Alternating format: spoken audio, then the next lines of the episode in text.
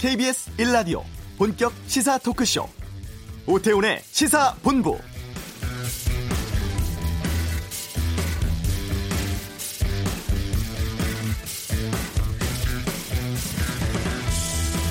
지난 4월 국회 패스트트랙 충돌과 관련해서 수사를 해왔던 경찰이 지난 9월 10일 고소고발 사건 18건 중에서 4건은 불기소 의견으로, 14건은 기소 불기소 관련 의견을 아예 달지 않고 검찰로 넘겼습니다. 어제 검찰이 자유한국당 의원 20명에게 이번 주 내에 조사를 받으라는 출석 요구서를 보냈습니다. 오늘부터 4일까지가 기한인데요. 일주일에 대략 20명씩 3주에 걸쳐서 검찰은 조사 대상 의원들을 모두 소환하겠다, 이런 계획을 밝혔습니다. 지금 수사 대상 여야 국회의원은 문희상 국회의장을 포함해서 모두 110명인데요. 자유한국당 60명을 빼면 대부분 소환에 응한 상태입니다. 한국당 쪽은 이번에도 출석하지 않겠다는 뜻을 밝혔습니다. 게다가 정기 국회 중이죠. 국회 체포 동의서 없이는 직접 조사가 불가능하기도 합니다. 검찰의 다음 카드가 무엇일지 궁금한 상황입니다. 오태훈의 시사본부, 지난 토요일 검찰청사 앞에서 열린 검찰개혁 촛불집회, 예상보다 엄청난 시민들이 함께했죠. 이번 주말에도 예정돼 있다고 하는데 이슈에서 주최 측 연결하겠습니다. 권용주 차차차 대형 SUV 인기몰이에 대해 알아보겠습니다. KBS 라디오 오태훈의 시사본부 지금 시작합니다.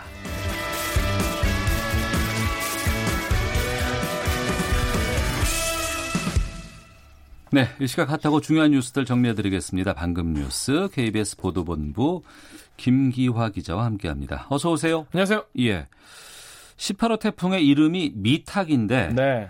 지금 어느 쪽에 있습니까? 지금 그 타이완 동쪽 해상을 지나서 우리나라 쪽으로 계속 북상을 하고 있습니다. 예. 중심 부근은요, 시속 120km가 넘는 강풍을 동반한 강한 중형급 세력이다라고 해요. 예. 이제 태풍이 이제 내일 저녁이 되면요, 제주도 이 서쪽 해상으로 진입을 하고 내일 자정이 되면 전남 해안에 상륙할 것으로 보입니다.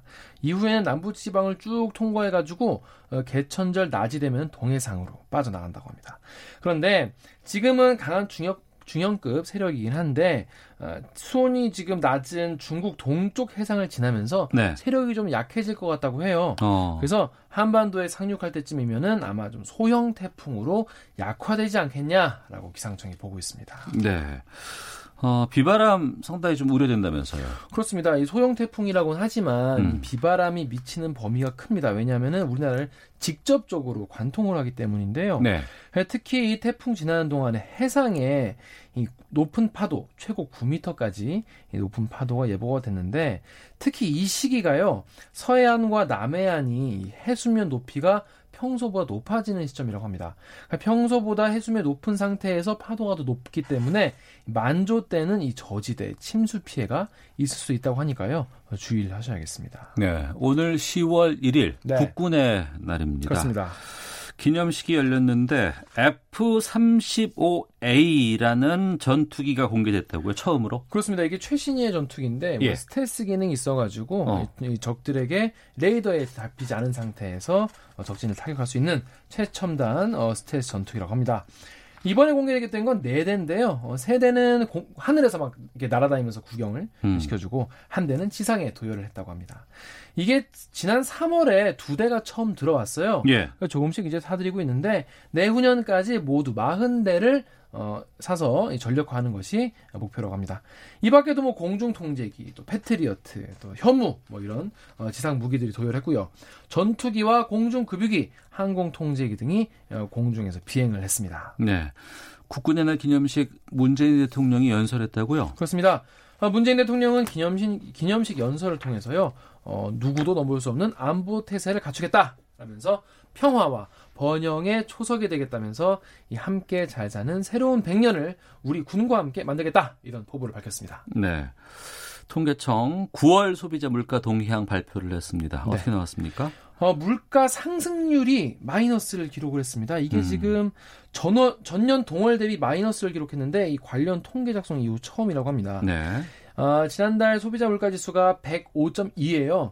지난달 같은 달과 비교해서 0.4%가 하락을 했는데 그동안 이 최저 상승률이 올해 8월에 0%였거든요. 그러니까 그 다음에 9월 거니까 0.4% 하락한 것이죠. 그래서 물가 상승률이 올해 1월에는 0.8을 기록한 이후에 8달 연속 계속 0%대 저물가를 계속 이어왔습니다. 그런데 9개월 전인 지난달에 처음으로 마이너스가 된 겁니다. 네.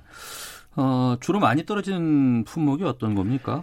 아무래도 이 농축수산물이 1년 전보다 8.2%나 하락했어요. 이것 때문에 전체 물가를 0.7%포인트 끌어내렸고요. 채소류 가격이 21.3%, 축산물도 0.7% 하락했습니다. 공업 제품은 0.2% 하락했는데요. 특히 석유류가 1년 사이에 5.6%나 내렸습니다. 왜 이렇게 많이 떨어졌냐라고 보니까 이게 뭐 특별한 이유가 있는 거 아니고요. 네. 폭염 때문에 이 지난해에는 엄청 더웠잖아요. 그래서 그때 농산물 가격이 엄청 올랐었습니다. 그래서 그런 기저효과가 있기 때문에 지금 이게 더 많이 떨어진 것처럼 보이는 거고요. 특히 또 국제 유가도 많이 떨어졌기 때문에 이것 때문에 석유류가 하락에도 영향을 미쳤다라고 설명을 했습니다. 네, 어제 저희 시사본부 경제브리핑 코너에서 이 부분을 좀 다뤘습니다. 네. 디플레이션 우려에 대한 걱정들이 좀 있다고 했는데 말씀하신 것처럼 9월 동향이 나왔는데 물가가 떨어진다. 이러면은 뭐 경기 침체라든가 이 디플레이션이 오는 게 아니냐 이렇게 걱정하시는 분들이 좀 계시거든요. 네, 실제로 그런 우려가 많이 여기저기 나오고 있는데요. 네. 통계청의 분석에 따르면 일단 이 하락 요인 자체가 우리나라의 전반적인 어떤 인프라나 어떤 흐름에서 있었다기보다는 네. 정책적인 부분 또 일시적인 부분이 많이 있기 때문에 네. 전반적인 상품과 서비스 물가 하락을 의미하는 디플레이션은 아닌 것 같다라고 분석을 했습니다. 네, 아프리카 돼지열병 지금 상황은 어떻습니까? 네, 일단 화성에서 지금 의심 신고가 접수돼가지고 이걸 분석하고 있었는데 결과가 나왔어요. 바이러스 음성으로 확인됐습니다. 그러니까 아니라는 거죠. 예. 지난달 27일에 인천 강화농장에서 발병한 이후에 지금 추가 확진 사례는 닷새째 나오지 않고 있습니다. 그래서 지금 정부가 설정한 중점 관리 지역 가운데 서울 이남이로는 아직 확진 사례가 없고요. 이 아프리카 돼지열병이 잠복기가 3주 정도 된다고 하거든요. 예. 그래서 아마 이번 주에 발병하냐 안 하냐가 최대 고비인 것 같습니다. 네. 검찰개혁과 관련해서 문재인 대통령이 직접 지시가 있었습니다. 네. 법무부 감찰개혁위원회 1호 권고까지 나왔는데 지금 검찰 분위기도 좀 알려주시죠. 네. 문재인 대통령이 직접 지시가 나왔기 때문에 검찰도 개혁안 마련에 착수했다고 합니다. 우선 국민, 그리고 젊은 검사, 여성 검사, 형사부와 공판부 이렇게 다양한 의견을 수렴하라 이런 대통령의 구체적 지시를 이행하기 위해서 아마 TF나 뭐 관련 개혁위원회를 구성할 계획이라고 합니다. 특히 이 수사 관행 개선에 좀 중점을 둘 것 같은데요. 네. 특히 막 압수수색 이런 거 막 되게 많이 하는 거, 강제 수사 이런 거를 좀 앞으로는 신중하게 진행을 하자. 또 조사할 때 피해자의 인권을 최대한 보호하자. 이런 방향으로 수사 관행을 개선하는 내용이 될 것 같습니다. 그리고 또 이 조직 문화 자체가 검찰이 상명하복, 상부가 지시하면 무조건 따라야 하고 네. 인사불이익을 받는 이런 상명하복식 조직 문화도 개혁 대상인데 과연 어떻게 내부에서 이거를 해결할 수 있을지 지켜봐야 될 것 같습니다. 네, 한 소식만 더 보겠습니다. 서울 한강에서 열린 철인 3종 대회에 참가를 했다가 실종이 됐어요. 네. 30대 남성.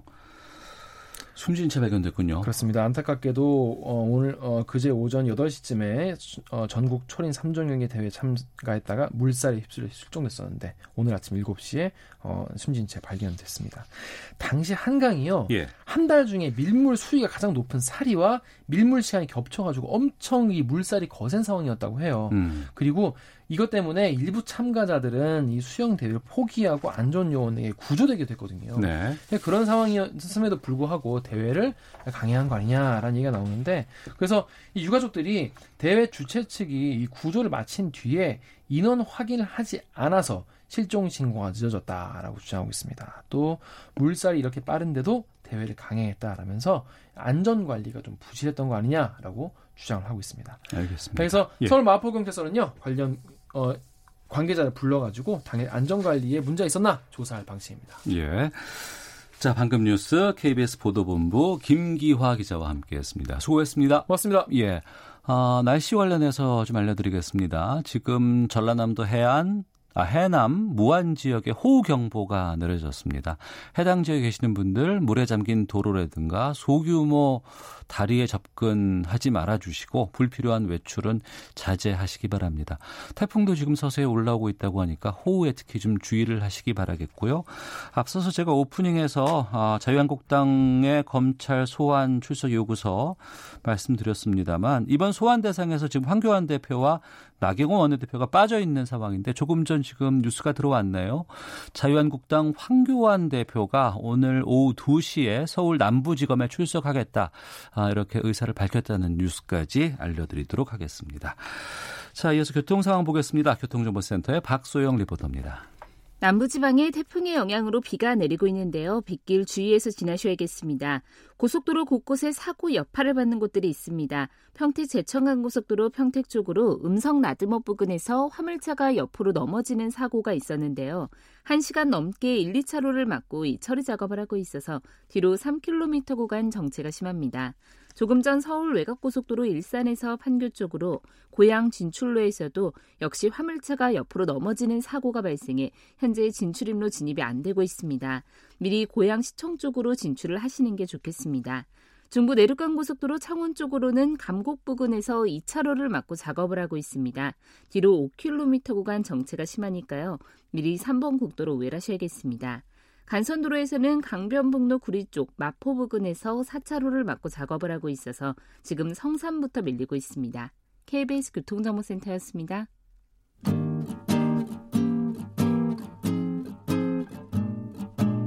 KBS 1라디오 오태훈의 시사본부, 여러분의 참여로 더욱 풍성해집니다.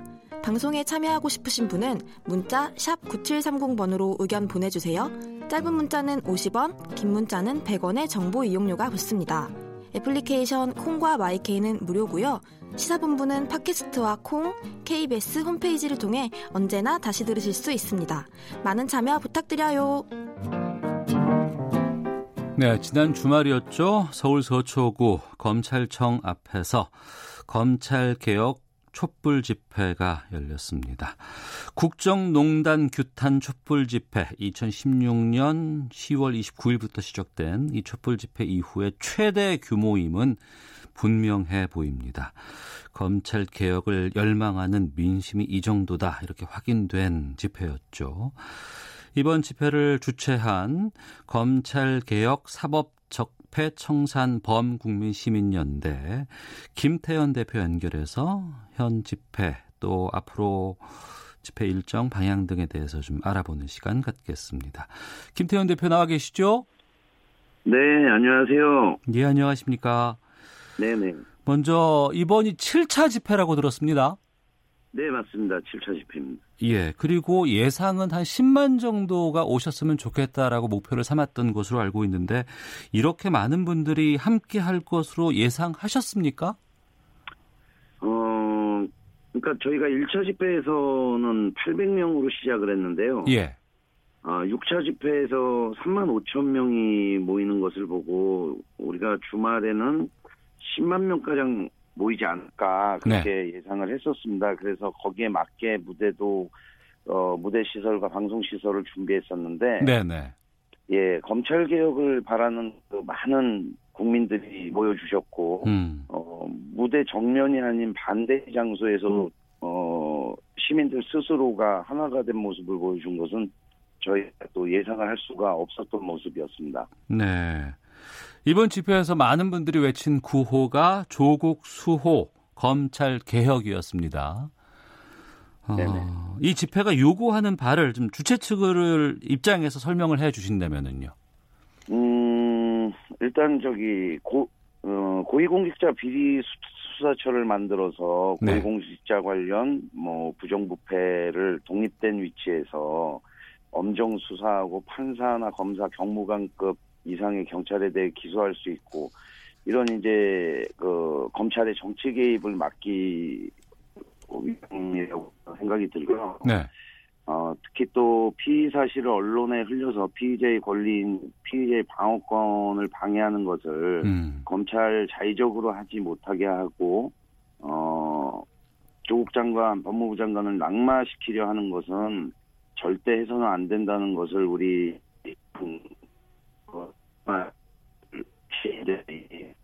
열망이라고 저는 보여지고 있었습니다. 예, 김태현 대표님 그 전화를 조금 좀 이렇게 옆으로 좀 옮겨져서 좀 편하게 좀 받으실 수 있으면 좋겠다는 생각이 들거든요. 지금 잡음이 좀 들리는데. 아, 예, 예. 예, 예. 그 집회 참가 인원이 워낙에 예상보다 많은 분들이 함께 하셔서 당시 집회에서 주최 측에서는 200만 명이다 이렇게 주장하신 것으로 알고 있습니다. 네네.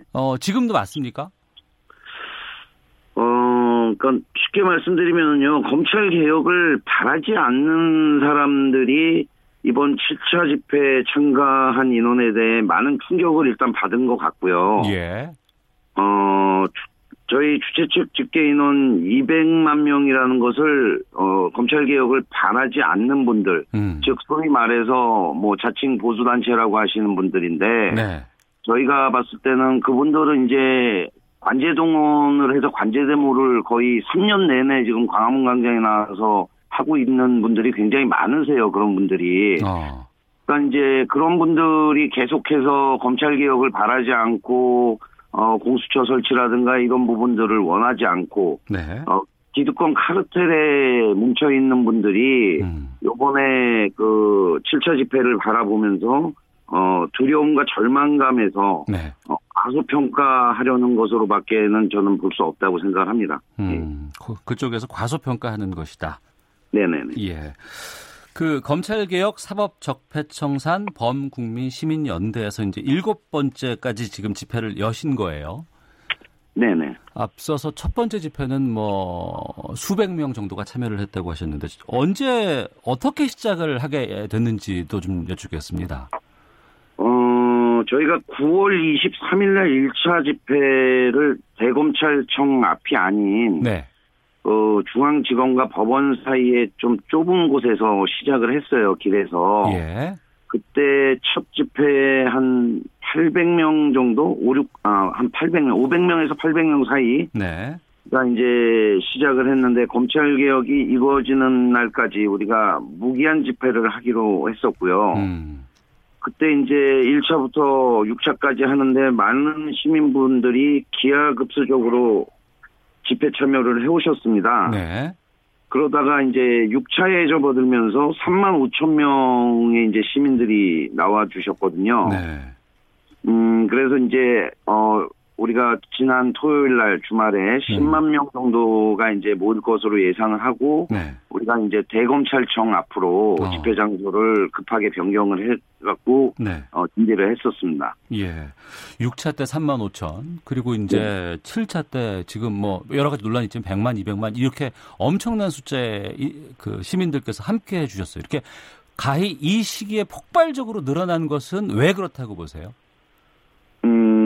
일단 많은 국민들이 검찰개혁을 바라는 요구가 더 거세졌다고 생각을 하고요. 그런 네. 열망이 더 높아졌다고 생각을 하고요. 이거는 조국 법무부 장관의 그 사태와 관계없이 예.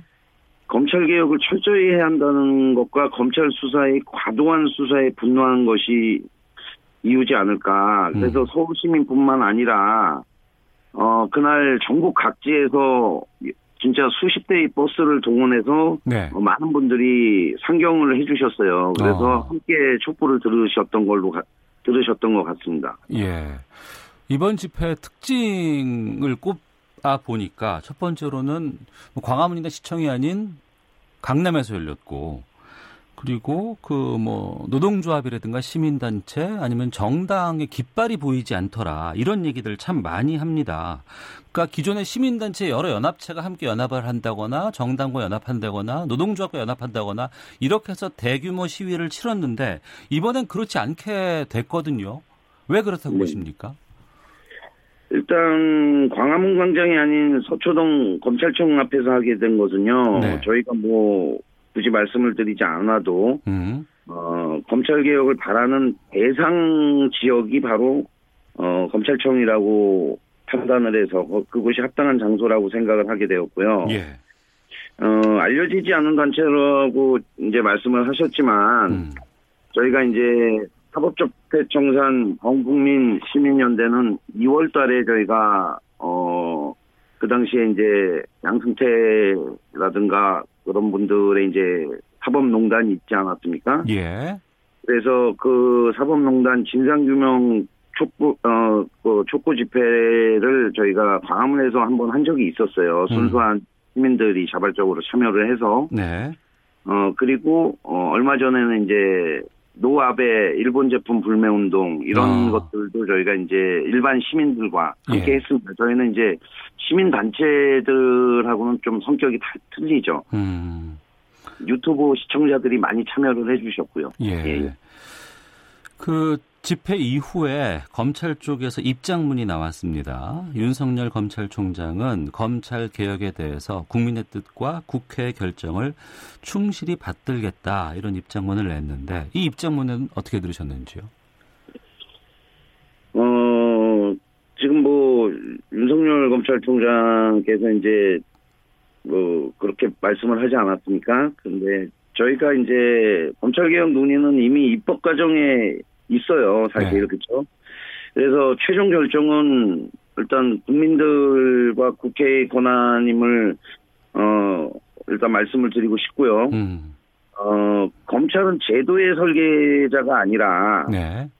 정해진 제도에 충실한 집행자가 돼야 된다고 이제 그 원칙적으로 검찰 개혁안에 찬성한다는 입장을 밝힌 적이 있기 때문에 예.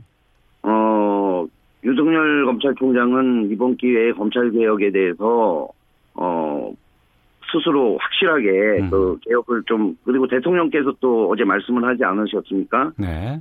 그렇기 때문에 꼭 개혁에 동참을 해주셔야 된다고 생각을 합니다. 네. 앞서서 처음에 말씀해 주셨던 그 이번 촛불 집회 논란 반대편에 계신 분들 그분들이 뭐 자유한국당 포함해서 10월 3일 개천절에 광화문에서 대규모 집회 열어서 진짜 민심 보여주겠다 이렇게 맞대응 예고하고 있는데 이것은 어떻게 보고 계신지도 궁금합니다. 제가 아까 조금 전에도 말씀드렸다시피 사실 뭐 자칭 이제 보수라고 하시는 분들인데 네. 극우 보수라고 저는 볼 수밖에 없고요 그분들을. 예. 그리고 극우 보수 유튜브에 그 유튜브 방송을 하시는 분 중에 한 분이 얼마 전에 그 윤석열 총장을 죽이겠다 등의 살해협박으로 구속되었다가 그 보석으로 풀려나오셨어요. 예. 그분들이 이번에 7차 검찰개혁 촛불 집회에도 참가를 해서. 네네. 저희 집회를 또 방해하고 우리 그 촛불 든 7차 촛불 든 수십만 수백만의 시민들에게 욕설을 하고 뭐 그랬는데 그렇지만 우리 촛불 시민들이 그 3시간 동안 그들이 야유와 모욕을 함에도 불구하고 평화롭게 촛불을 들고 네. 그렇게 했었는데 그들이 지금 뭐 자유한국당에서 광화문 집회 대규모 동원을 하겠다. 뭐 전국 지구당 조직을 이용하는 그런 동원 명령에 저희 촛불 시민들, 우리 대한민국 국민들은 절대 흔들리지 않을 것이고요. 네. 그들이야말로 그 지구당 뭐 동원을 하고 하는 게 그런 것이 바로 관제 동원이지 않을까 저는 판단을 합니다. 예. 이번 주 토요일에도 집회가 예정돼 있죠? 네네네. 이번 주 토요일 날 예정돼 있습니다. 같은 장소입니까? 네네. 같은 장소고요. 예. 저희는 검찰개혁과 공수처 설치 그리고 검경 수사권이 분리가 되는 그날까지 예. 저희가 계속 촛불 집회는 할 예정으로 있습니다. 네.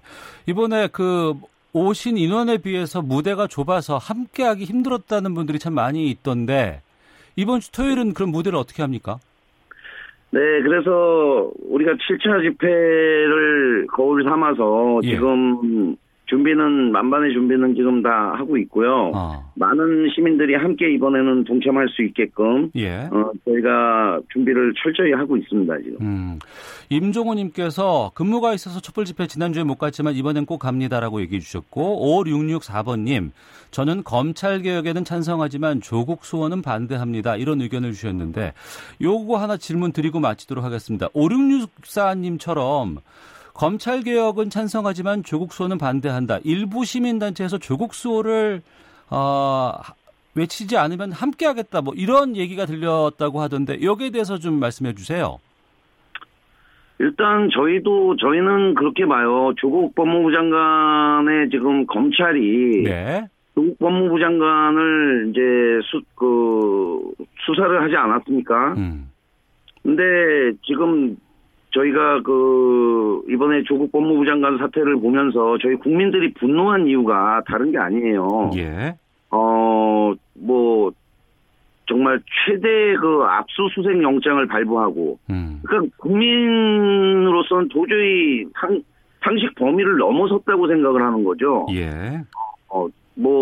표창장 하나 가지고 시작을 해서 무리한 지금 수사를 두 달째 이어지면서 네. 사실 김학이라든가 그보다 더 버닝썬이라든가 김학이라든가 장자연 사건이라든가. 여러 가지 지금 검찰에서 정말 많은 그런 범죄에 대해 예. 수사를 해야 되는데 그런 부분은 저희가 봤을 땐 티끌만큼도 건드리지 않았었거든요. 예. 근데 지금 조국 법무부 장관을 수사하는데 온 가족을 다 일반 시민들이 봤을 땐 인질 삼아서 인질극을 벌이는 것처럼 보였기 때문에 그런 것에 많은 국민들이 분노하지 않았나. 알겠습니다. 검찰의 칼이 국민들에게도 돌아올 수 있다. 예. 저들의 권한이 너무 막강하다. 이렇게 판단하는 것 같습니다. 알겠습니다. 자, 여기까지 말씀 듣겠습니다. 고맙습니다. 네, 감사합니다. 예, 검찰개혁 사법적폐청산 범국민시민연대 김태현 대표였습니다. 헤드라인 뉴스입니다. 자유한국당 황교안 대표가 오늘 오후 2시 국회 패스트트랙 충돌 사건 수사와 관련해 검찰에 자진 출석합니다. 자유한국당 관계자는 황 대표가 다른 의원을 소환하는 대신 대표로 조사를 받겠다는 취지로 출석하는 것으로 알고 있다고 밝혔습니다. 검찰이 사모펀드 등의 의혹에 연루된 조국 법무부 장관의 배우자 정경심 교수의 건강 상태에 대한 염려가 제기돼 비공개 소환을 고민하고 있는 것으로 알려졌습니다. 일본이 한국 수출 규제 조치를 발표한 지 석 달째인 오늘 정부는 WTO 양자 협의를 통해 문제 해결에 나서라고 일본에 거듭 촉구했습니다. 지난달 수출이 1년 전보다 12% 가까이 감소해 10개월 연속 마이너스를 기록했습니다. 반도체나 석유화학 등 주력 수출 품목의 단가 하락 영향이 큰 것으로 분석됩니다.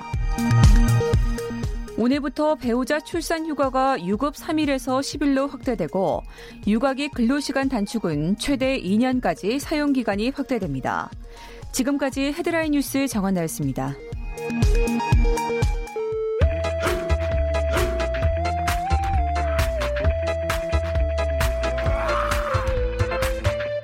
오태훈의 시사본부. 자동차의 모든 것을 다룹니다. 권용주의 차차차. 오토타임즈 권용주 편집위원과 함께합니다. 어서 오세요. 네, 안녕하세요. 네, 최근에 자동차 소비 형태에 대해서 좀 알아보겠습니다.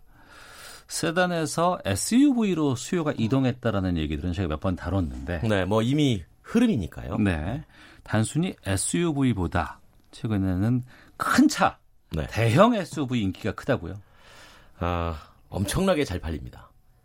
그러니까 우리가 국내 완성차 업체 5개사의 8월 달까지 SUV 판매를 보면 네. 모두 한 33만 대 정도가 팔렸어요. 그러니까 지난해 한 30만 대 정도 같은 기간에 팔렸으니까 8.5% 증가를 한 거죠. 네. 근데 이걸 크기별로 한번 분류를 해봅니다. 네. 대체 어느 차급에서 많이 팔렸냐? 준중형 SUV는 5.4% 증가를 했습니다. 이게 뭐냐면 소형 SUV가 잘 팔렸다는 얘기예요. 과거에. 예. 그렇죠. 지금도 잘 팔리고 있다는 얘기죠. 혼족들이 증가하고 예. 그런 제품들이 많이 증가를 했으니까 늘어나는 건 당연한 거죠. 근데 중형 SUV가 12.8% 줄었습니다. 아, 중형은 줄었어요. 그럼 이 중형 수요는 어디로 갔을까? 예. 제가 일단 전제를 말씀드리면 우리나라 전체 자동차 연간 판매되는 대수는 변동이 거의 없습니다. 네. 그러니까 수요가 이동하는 거지 늘어나는 시장이 아니에요. 예. 그러니까 중형 SUV 수요가 12.8% 줄었으면 어디론가 갔을 거 아니겠습니까? 그렇죠. 이분들이 대형으로 갔어요. 대형으로. 그래서 대형 SUV는 한 4만 7천 대 팔렸는데 예. 이게 증가율로만 보면 무려 154.4%. 대형이 154%가 늘었다고요? 그렇죠. 이건 엄청난 숫자인데. 경이적인 기록이에요. 그러니까 중형 SUV 수요는 고스란히 대형으로 넘어간 거고요. 이것도 모자라가지고 중대형 세단. 그쪽에 계신 분들도 타던차 팔고 대형 SUV로 넘어왔다. 예. 이렇게 보는 겁니다. 대형 SUV라고 하면 폭이 한 2m, 길이가 그렇죠. 한 5m 이 정도 이상인 거죠. 뭐 7인승 이상, 8인승 요즘 몇 개 나오니까요. 아. 요즘 최근에 나오는 신차들이 거의 다 대형 SUV에 집중이 돼 있습니다. 예. 어떤 차들 나와 있어요, 지금? 작년에 기억나시겠지만 어쨌든 현대차 팰리세이드 나와 가지고 지금도 계속 인기를 끌고 있고. 여기에 이제 기아 자동차도 비록 형제 회사지만 질 수 없다. 모하비 더 마스터 내놓고 지금 사전 계약이 8,000대에 도달했습니다. 예. 이 차가 한 달에 만들 수 있는 최대 생산 대수가 2,000대예요. 아, 근데 8,000대가 예약돼 있어요. 그렇죠. 이미 4개월치 물량이 예약돼 있다는 거고. 예. 쉐보레가 대형 SUV 트래버스를 최근에 내놨습니다. 연간 그러니까 올해 하반기에 판매 목표 한 6,000대 정도 봤는데 네. 지금 계약이 월 한 700대, 800대까지 올라오고 있어요. 그러니까 그 얘기는 6,000대 이상 충분히 넘기겠다는 얘기고. 예. 그다음에 이제 쉐보레가 또 그 픽업 대형 SUV 콜로라도를 수입해서 갖고 왔는데 네. 이것도 많이 팔리면 한 달에 500대 정도 받거든요. 벌써 사전 계약이 1,000대입니다. 네. 뭐 이외에 포드 익스플로러도 지금 인기가 많고. 그래서 이게 완전히 대형차 전성시대다. 이렇게 해석이 되는 겁니다. 그런데 이해가 안 되는 게 지금 뭐 1인 가족이 늘고 있고 네. 그리고 뭐 서로가 같이 함께 모여서 뭘 하는 것보다는 그냥 자기 가족들끼리만 네네. 이렇게 하는 문화가 지금 정착돼 가고 있는 상황인데다가 네네. 다 뭐 소형화 뭐 이렇게 슬림화하고 있는데 왜 자동차만 이렇게 대형 SUV로 옮겨가고 난리가 나는 걸까요? 이거를 이제 소비 트렌드로 보면 네. 우리 저기 오태훈 아나운서가 속한 소비 계층이 네. 특히나 남성들이 큰 차를 많이 삽니다. 그래요? 그 얘기는 뭐냐면 네. 우리 좀 전에 방송하기 전에 얘기했던 것처럼 주로 혼자 타요. 혼자 타면 큰 차가 필요 없어요. 원래는. 네, 그런데 수요가 양극화되는 겁니다. 그러니까 아예 실용적으로 작은 차를 타든가 예. 아니면 큰 차를 타든가. 그 큰 차를 타는 이유는 뭐냐면 가족이 증가해서 그런 게 아니라 예. 이동이 많아진 거예요. 그러니까 아이를 키워도 예. 예전보다 아기 용품이 더 늘어났고 그러다 보니까 중형 SUV보다 차라리 조금 더 큰 가격 조금만 더 주면 되는 것 네. 그런 차를 선호하게 되는 거고요. 특히나 이제 요즘 대형 SUV는 아저씨들의 차 네. 뭐 이렇게 평가를 받을 만큼 40대 50대 아저씨들이 아주 폭발적인 인기를 받고 있는데 이게 이제 결국은 아저씨들이 내가 좀 이렇게 좀 큰 거 타고 다니잖아.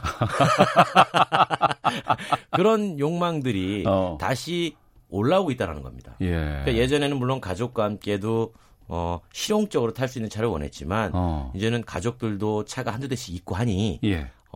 나도 혼자 타면서도 좀 큰 거 하지만 가끔은 가족들이 좀 여유롭게 탈 수 있는 것 그런 차에 대한 부담감이 없어졌다는 거예요. 예. 근데 이게 그럴 때 뭐 좋을 수는 있어요. 네. 근데 차는 다닐 때 말고는 서 있거든요. 하루에 평균 1시간도 못 합니다. 그러니까요. 네. 나머지 시간은 서 있는데 네. 그 서 있는 곳은 주로 주차장일 것이고 네. 우리나라 주차장에서 이렇게 폭이 2m 이런 차를 세우기가 만만치 않은데. 주차장의 면적이 우리나라가 폭이 2.3m예요. 네네. 근데 말씀하신 것처럼 이게 2m에 가깝잖아요. 문 열면 문 꼭 기본이고 예, 예. 다리 하나 빠지기 어렵습니다. 예. 상당히 어렵죠. 예. 그럼에도 불구하고 많이들 사시는 이유가 이런 불편함은 내가 참을 수 있다. 그런데 이제 남에게 좀 더 내가 큰 차를 타고 여유롭게 보이고 싶은 욕망들이 네. 소비 심리를 자극했다라고 보는 거고요. 최근에 국내 자동차 판매가 늘었다는 얘기 많이 나오잖아요. 예.